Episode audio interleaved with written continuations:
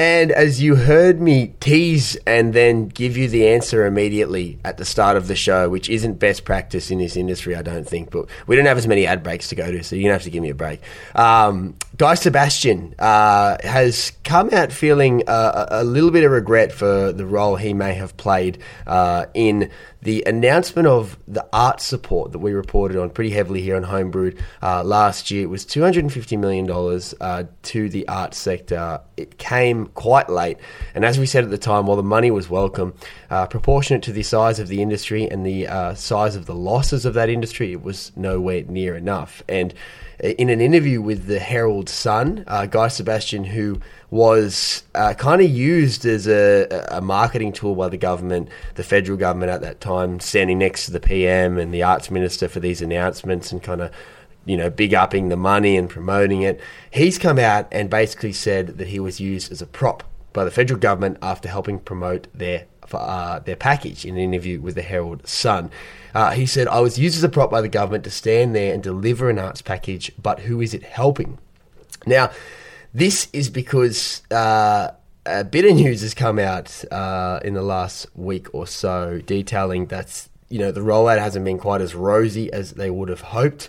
Sebastian said, "I stood there because I genuinely thought something would happen. I'd rung all my Muso friends, asked for their suggestions, and I relayed them on that Zoom call to the Prime Minister." And at the time, I think Guy Sebastian received a fair bit of backlash from the industry, from his presence. He was seen as kind of getting a bit too partisan, I guess, and also a lot of musicians were, and you know, a lot of people within the arts sector were immediately critical of the money. As you said, it's, you know, it can sound ungrateful on the surface, you know, oh, you're getting 250 million, what are you whining about? But we detailed this, you know, pretty closely on Homebrewed at the time, and if you do want to listen to our analysis of it, you can jump back on our podcast and check it out. But the long and short of it was nowhere near enough. It wasn't targeted well. A big chunk of it were actually loans that were needing to be repaid, and it still left a whole bunch of people in that sector, which a new report I saw just today showed has lost 90% of its earnings, its revenue over the last, or since the beginning of the pandemic. Yet, so the money that was allocated towards them from the government wasn't near enough. Guy Sebastian has said his role and what he wanted to do initially was to be a voice for people directly affected. And I think he did think he was doing the right thing there.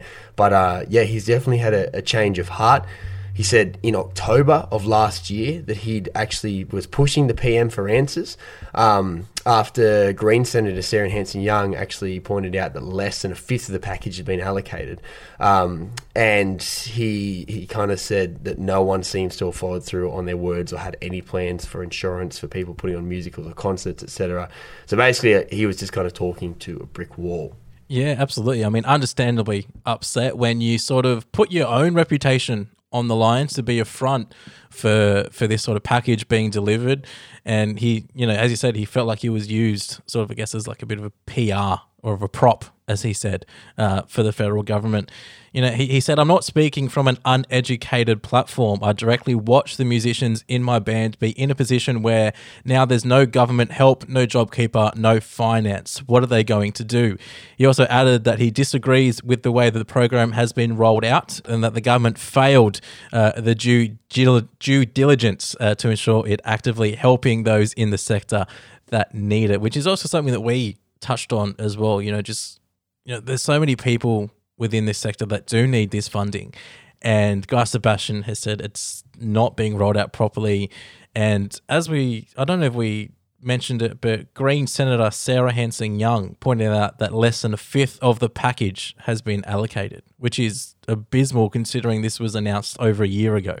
Yeah, so that was at that point in October, and I think the figures now are slightly better, but still not that good. And I mean, you can understand Guy Sebastian feeling this way as a member in the musical community and the arts community. He jumped on there with what seems like decent intentions and feels like he was used by the government. And this is tying into a bunch of other stuff too. Like he references insurance schemes there. which was basically the industry asking for the government to ensure them that if they stage an event and it gets cancelled due to lockdowns, they're not going to be out of pocket, but hundreds of thousands or millions of dollars. The government did set up this exact scheme for the movie industry, but has so far refused to do so for the arts industry, which is very disappointing.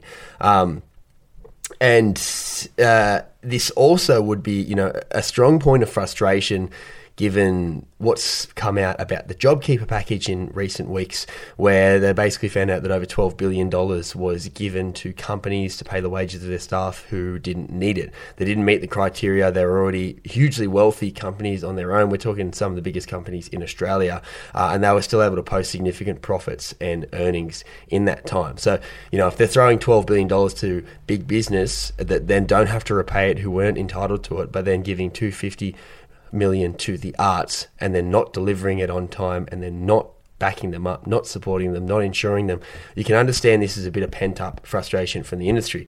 And the government has sort of, you know, in a bit of a response, I guess you could say, last week, the Shadow Minister for the Arts, Tony Burke, he revealed that the federal government had only rolled out half of the funding it initially promised for the arts and entertainment sector, which in October last year was only a fifth, and we're now up to half of the funding. But, I mean, for over 12 months, nearly 13 months on now, for only half of the initial promised funding to be rolled out, of which, you know, Eamon mentioned before that track, there was a lot of loans as well that had to be, you know, refunded. So Guy Sebastian's come out and said he hasn't felt like the money has helped the people in the sectors that need it the most. And, you know, you can sort of see why the only 100 million of the promised 200 has actually been spent so far. Yeah, it's hugely disappointing news from a sector that, as we mentioned before, has just been through the absolute ringer here and is experiencing all of this again with the latest, you know, wave of lockdowns affecting half the country. More gigs cancelled, you know, more shows on hold, more uncertain futures. I spoke to an artist not long ago for some other radio work I was doing, and he basically said to me that this isn't just going to stuff the industry up for the period of the lockdown. This is going to stuff the industry up for the rest of the year and into next year. If the lockdown was lifted tomorrow, the industry is going to be feeling the ripple effect from these lockdowns for months, 6 months, 12 months beyond this. So it's really significant where we're at. And to find out that only $100 million of the promised $200 million has been spent is completely unacceptable. And we should really jump back to a little bit of a timeline here in order to understand how this rollout has kind of worked.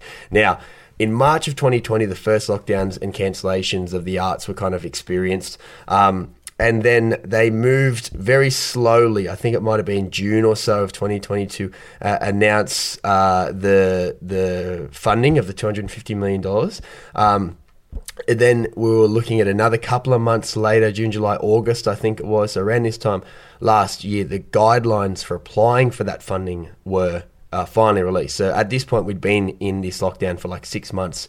Artists had been without income for 6 months, and they were finally only getting the guidelines to apply for this support. And then after that, it was revealed that not until November of that year would most organisations actually be allowed to apply and receive funding. They didn't expect money to be going out the door till November. So when you consider that this started in March, you're talking months and months and months later of artists that have no other alternative for income than working, who cannot work, were receiving their money then.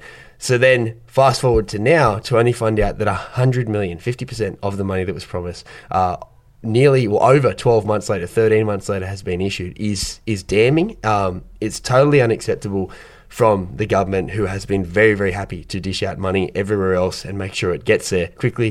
We were talking before about the JobKeeper scheme and how much money was given to businesses and companies that weren't entitled to it, when you have people on the ground in the arts sector who have been crying out for support and not getting it. So, I suppose this is, you know, really, really concerning news. And we know from this show the impact that it's had on artists. To hear that they're only halfway along into getting this money out the door, you can only imagine what the artists are feeling right now, the strain they're under.